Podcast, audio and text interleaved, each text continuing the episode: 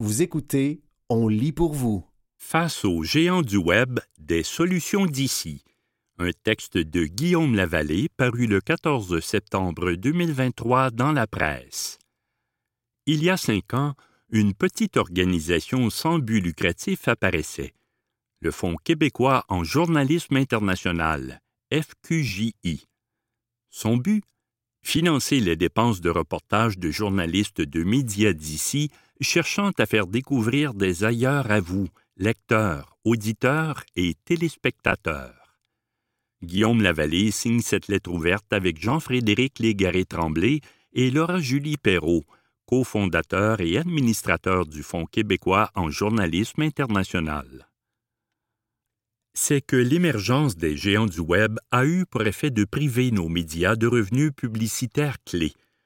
Avec des revenus en berne, difficile parfois de payer les salaires des journalistes, et encore plus difficile de payer les dépenses de reportage, voire de celles à l'étranger.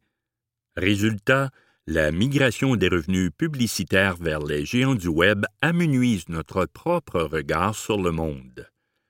Face à ce péril et au risque de voir s'estomper un regard québécois sur le monde, nous avons tenté de trouver un remède. Réel, à notre hauteur. Nous avons réuni sous une même bannière des donateurs privés, publics et des syndicats qui se sont engagés à financer sans aucun droit d'intervention sur le contenu, les dépenses de reportage à l'étranger de journalistes travaillant pour des médias québécois. Ces donateurs ne financent pas un média, mais les dépenses de journalistes travaillant dans nos médias d'information, et ce, sur la base de décisions d'un jury indépendant. Depuis sa création en septembre 2018, le fonds a accordé plus de 300 000 dollars en bourse à 65 journalistes de 18 médias québécois qui se sont rendus dans près d'une cinquantaine de pays pour diffuser au total plus de 150 reportages originaux. Le FQJI nourrit aussi des vocations en permettant à des journalistes de la relève de se frotter au reportage international et à des journalistes aguerris de poursuivre leur passion. Ces reporters vous ont emmené avec eux dans le sillon des ravages de la guerre en Ukraine, dans le nouveau quotidien sous les talibans en Afghanistan, à la rencontre de femmes inuites qui se sont fait poser un stérilet de force au Groenland, dans les camps où croupissent des enfants canadiens dont les parents soutenaient Daesh, sur les sentiers étrangers de nos entreprises minières, dans les méandres de l'industrie du saumon au Chili et plus récemment chez les pêcheurs de crabes de l'Alaska dont les défis résonnent jusqu'en notre Gaspésie. Plusieurs de ces reportages ont remporté des prix. Gémeaux, Judith Jasmin, Association canadienne des journalistes. Certains ont été repris dans de grands médias en Europe après avoir été publiés au Québec, tandis que Le Fonds s'est vu accorder en 2022 le prix de la Tribune de la presse parlementaire canadienne. Tout ça pour dire quoi? Que face aux géants du Web, qui, en plus de capter les revenus des médias, refusent de leur verser des droits compensatoires pour la diffusion de l'information produite ici, il y a des solutions. Le FQJI ne prétend pas être la solution, mais l'une de ces solutions. Un renfort, un modèle d'ici. Un modèle unique et novateur qui doit être encore consolidé, pérennisé et étendu pour assurer notre droit de voir aussi le monde par nos propres yeux. Il en va là non seulement de la défense du droit à l'information, y compris international, mais plus profondément de notre épanouissement collectif. C'était Face aux géants du Web, des solutions d'ici, un texte de Guillaume Lavallée paru le 14 septembre 2023 dans la presse. Girl Dinner, Hot Girl Walk, Girl Math. Que cachent ces tendances virales en girl? Un texte de Laïma à Gérald paru le 1er septembre 2023 dans le magazine Urbania. Stratégie marketing déguisée ou empouvoirment féminin réel? C'est l'été, l'année, ou peut-être même la décennie des micro-tendances construites de toutes pièces sur le web, qui inclut le mot girl, faisait récemment remarquer la journaliste américaine Rebecca Jennings dans Vox. Ces tendances émergentes mettant en scène des jeunes femmes font actuellement fureur sur les réseaux sociaux. Pensons aux Girl Dinner, Hot Girl Walk, Girl Math, sans oublier les Clean Girl, Girl Boss, Strawberry Girl, Vanilla Girl et j'en passe. Entre marketing et empouvoirment féminin, c'est quoi l'affaire avec l'omniprésence du mot girl sur les réseaux sociaux? L'avènement du Girl Dinner. Ma prise de conscience du phénomène a commencé il y a quelques semaines quand je suis tombé sur la photo d'une assiette bien garnie, quoique hétéroclite, au détour d'une publication TikTok. Quelques craquelins, de petits morceaux de fromage, des fruits, des crudités grossièrement coupées, des olives, une poignée de noix, ainsi que trois ou quatre tranches de charcuterie. Au-dessus de la photo du festin rudimentaire, deux mots. Girl Dinner. Le girl dinner est une expression qui a émergé sur TikTok un peu plus tôt cet été. Le terme fait référence à un repas simple, généralement composé d'aliments peu élaborés ou d'encas, que l'on mange de manière décontractée et informelle, parfois directement sur le comptoir de la cuisine. L'idée derrière le concept est de mettre en avant des repas qui nécessitent peu ou pas de préparation. L'expression a été popularisée grâce à une vidéo virale où Olivia Maher, une utilisatrice de TikTok, partageait un exemple de son propre Girl Dinner, inspirant d'autres personnes à en faire de même. Depuis le mot-clic hashtag Girl Dinner a été vu plus d'un milliard de fois et a suscité l'attention d'importants médias comme le New York Times, le Guardian, la presse et Radio-Canada. TikTok es-tu en train de me dire que l'habitude alimentaire que j'entretenais quotidiennement quand j'habitais seul est désormais l'objet d'une tendance mondiale? Évidemment. Olivia Maher et les millions de jeunes femmes qui publient des photos de leur souper pas compliqué ne prétendent pas avoir inventé le concept de manger ce qui traîne dans le frigo, debout dans la cuisine, quand elles n'ont pas le goût de se casser la tête. Mais là où ça devient intéressant, c'est justement dans l'action de revendiquer la formule. Les gens et les femmes en particulier se sont fait dire toute leur vie ce qu'il fallait manger et surtout ce qu'il ne fallait pas manger, racontait récemment Olivia Maher dans la presse. En ligne, les femmes se font constamment rappeler qu'elles doivent manger équilibré, éviter les aliments transformés, cuisiner le plus possible, surveiller leur ligne. Le rythme est difficile à suivre et c'est ce que dénonce la tendance. Pour d'autres jeunes femmes qui embrassent le girl dinner, la tendance représente un pied de nez à la pression subie par les femmes de cuisiner pour leur famille, ainsi que la charge mentale qui en découle. En effet, celle-ci s'émancipe de l'image traditionnelle de la femme au foyer, nourrissant enfants et mari. Malgré tout, puisque le girl dinner est un repas destiné à la consommation et au plaisir d'une seule personne, il est principalement adopté par des jeunes femmes célibataires ou seules pour la soirée. Peu de temps après l'émergence de ce phénomène de l'heure, Olivia Maher confiait au New York Times qu'elle concevait de tout comme un dîner de filles, parce qu'on le fait lorsque notre compagnon n'est pas là et qu'on n'a pas besoin de préparer un repas classique. On assiste donc à une tendance qui remet en question les normes traditionnelles liées à l'alimentation tout en reflétant l'influence croissante des médias sociaux sur notre manière de manger. Intéressant. Qu'en est-il cependant des autres tendances en girl? Coup de marketing ou empouvoirment en puissance? Du girl dinner au hot girl summer en passant par la girl boss, le terme girl tapisse les réseaux sociaux attirant les mentions j'aime par dizaines de millions. Mais pourquoi tant de jeunes femmes parfois trentenaires, et donc ayant passé l'âge d'être qualifiées de filles, se prêtent-elles à ce point au jeu? Ne trouve-t-elle pas que l'emploi des termes girl et fille les ramène à une vision juvénile et infantilisante d'elle-même? Dans son essai What Does It Mean When We Call Women Girls, publié en 2016, L'écrivaine Robin Wasserman explique que les récits à propos des filles sont moins liés à l'âge des personnages féminins qu'au thème de leurs histoires. Concrètement, l'histoire d'une fille traite de la transition de l'enfance, girlhood, à l'âge adulte, womanhood, c'est-à-dire du passage d'une personne à part entière et à la mère de quelqu'un ou la femme de quelqu'un. Ainsi, si tant de jeunes femmes se revendiquent filles dans ces contextes bien précis, c'est dans le but de se réapproprier des moments pour elles-mêmes, au-delà des attentes genrées qui pèsent sur le quotidien des femmes. Le Girl Dinner en est un bon exemple.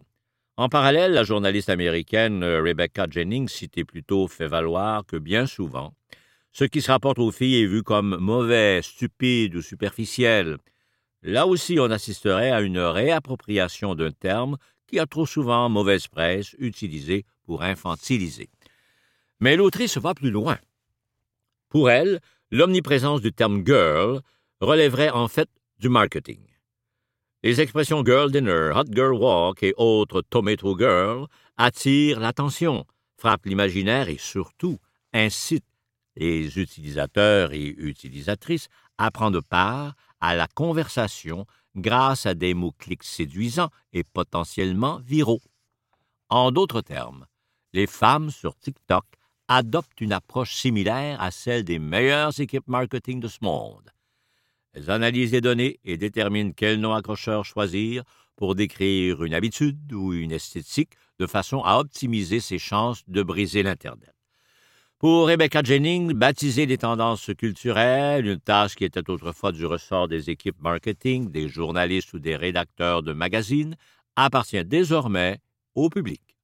Et il s'avère que le public excelle, même mieux que les professionnels dans ce domaine, fait-elle valoir en conclusion de son article dans Vox. Les réseaux sociaux nous ont tous et toutes transformés en éditeurs, espérant profiter de la promesse ineffable de jeunes filles en devenir, de personnes pour qui les dîners de filles et les promenades de hot girl recèlent d'un million de possibilités. C'était Girl Dinner, Hot Girl Walk, Girl Math que cachent ces tendances virales en girl, un texte de Laïma A. Gérald, paru le 1er septembre 2023 dans le magazine Urbania.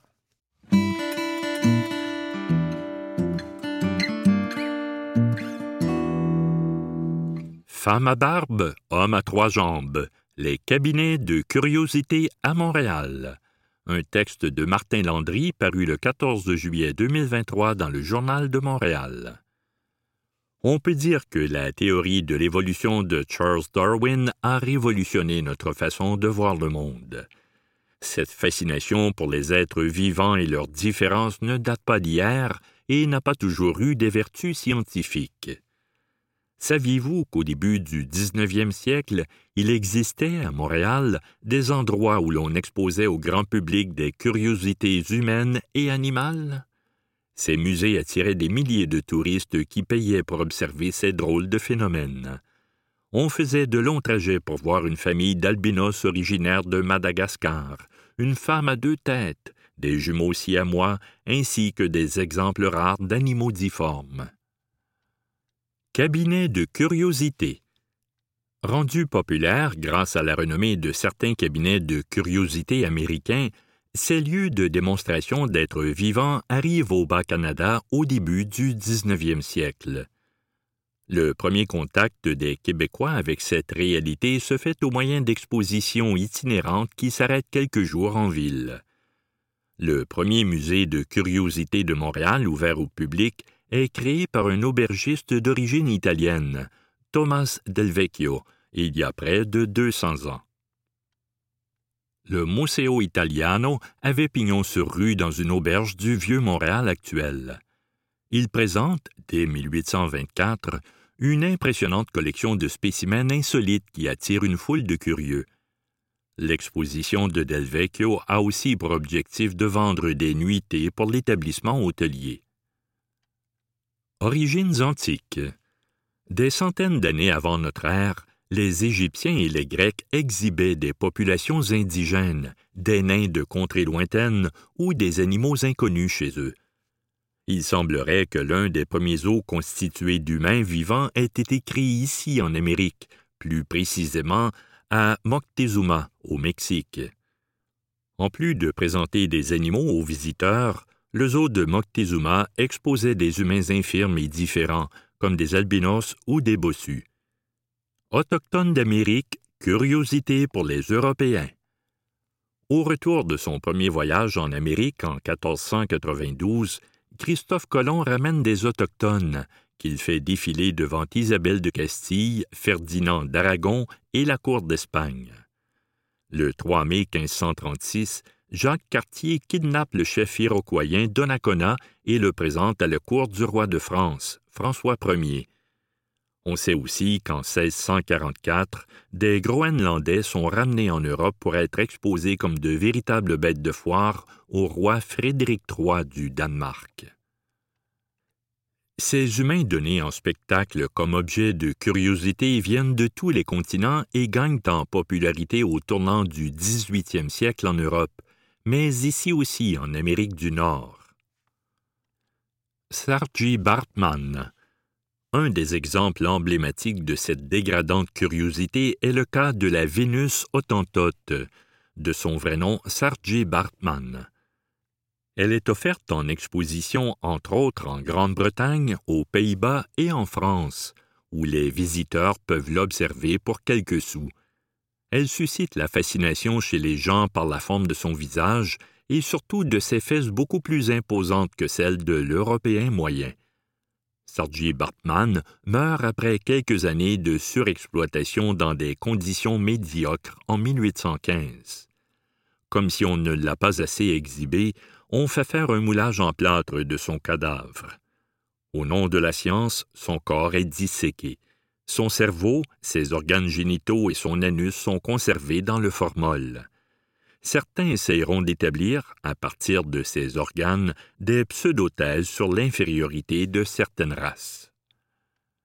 Ici et partout en Occident, sur une période de 150 ans, entre les années 1800 et après la Seconde Guerre mondiale, une véritable industrie du spectacle s'organise. Des musées et des cirques exhibent des curiosités d'êtres vivants ou morts. Au moins 35 000 humains sont mis en scène dans ces dégradantes expositions. En Occident, on estime que près de 1,5 milliard de personnes se sont déplacées et ont bien souvent payé pour profiter de ces exhibitions humaines. Entre 1817 et 1847, sur la cinquantaine d'expositions présentées à Montréal, huit mettent en vedette des humains jugés différents. Les gens se déplacent en masse pour voir un homme extrêmement maigre, que l'on décrit comme le squelette vivant, un géant qui pèse plus de 600 livres, ou encore un bambin obèse d'à peine dix mois qui pèse plus de 90 livres.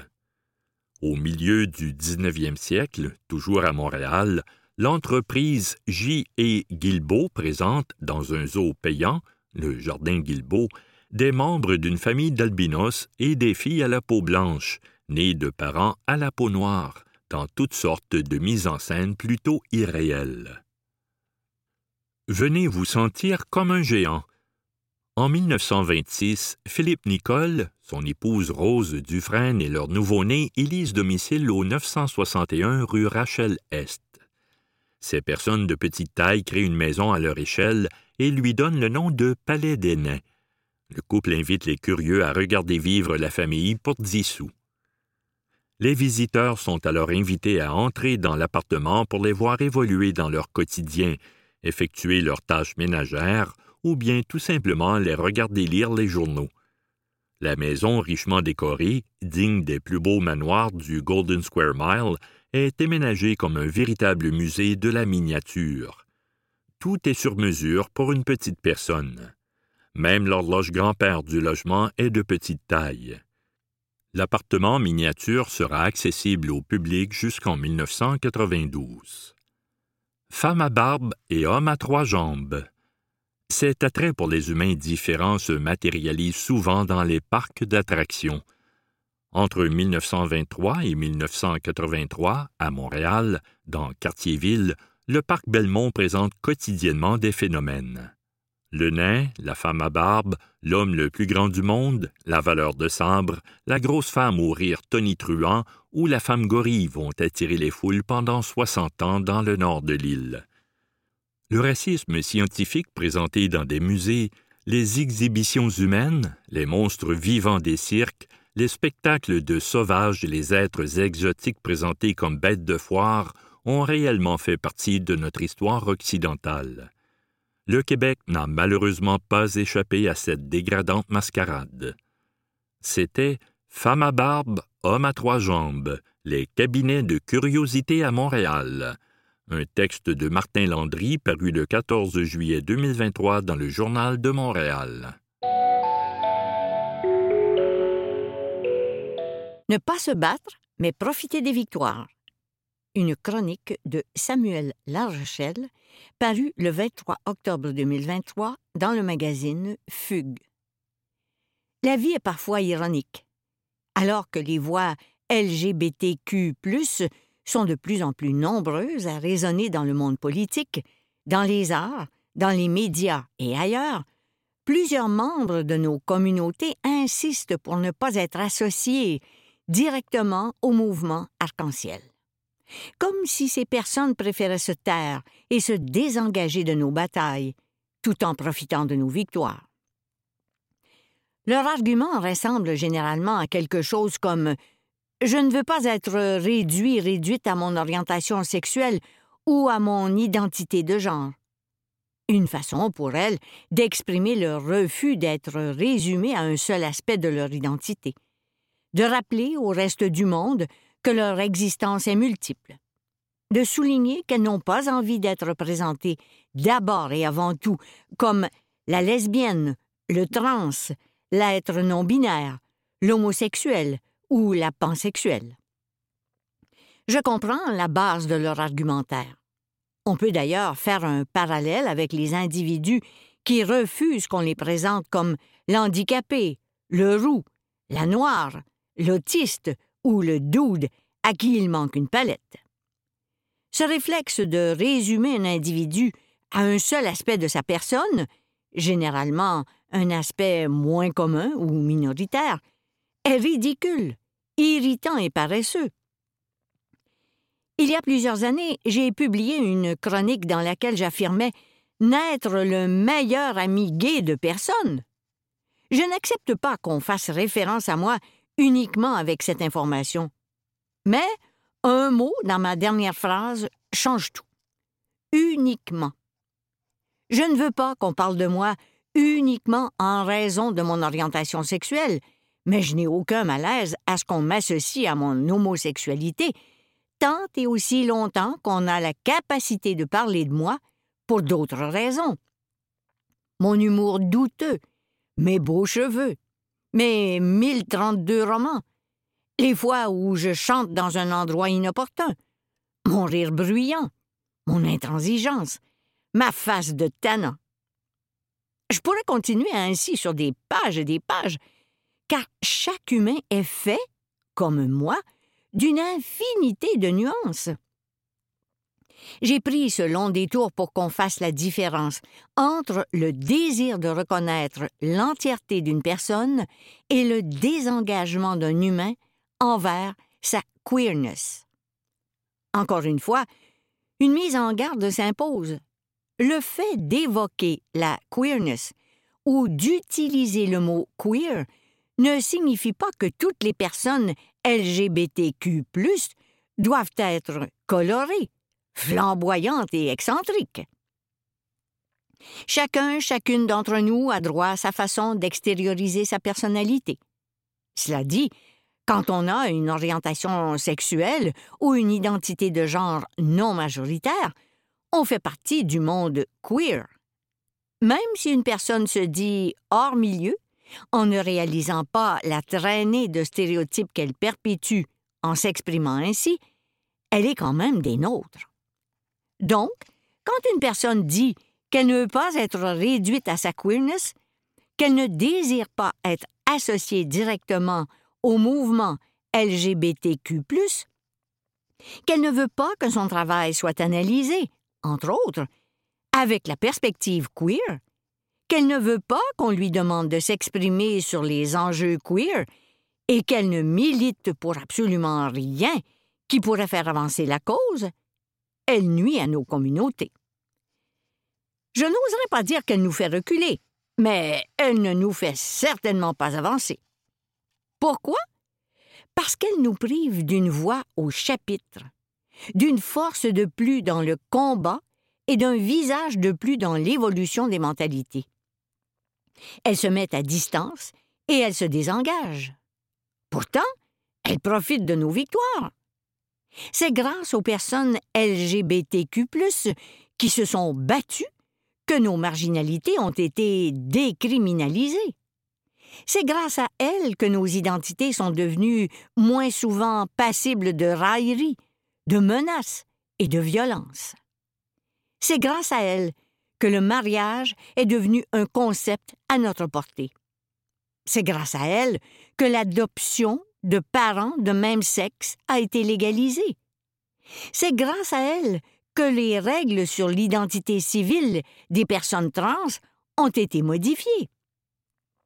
Et c'est aussi grâce à elles que nous sommes de plus en plus à pouvoir exister avec une paix d'esprit au Québec et au Canada. Si nous avions gardé le silence, rien n'aurait bougé. Si nous nous étions désengagés, le mouvement aurait stagné. Alors que 2023 tire à sa fin, nos acquis sont en danger plus que jamais, et plusieurs autres combats restent à mener. Je n'attends pas que toutes les personnes LGBTQ manifestent dans la rue. Je n'imagine pas que toutes les personnes LGBTQ publient des lettres ouvertes dans les médias ou des publications sur les réseaux sociaux dans l'espoir de faire évoluer leur entourage.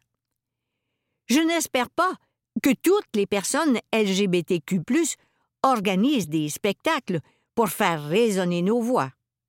Je souhaite simplement qu'elles cessent de se mettre en retrait, qu'elles arrêtent de scinder nos communautés, qu'elles assument cette part de leur existence au quotidien, sans crier, sans courir dans les rues, sans dénaturer leur personnalité, mais simplement en existant, sans honte, et qu'elles prennent la parole, parfois, à leur façon, au lieu de se retirer du monde dont elles profitent.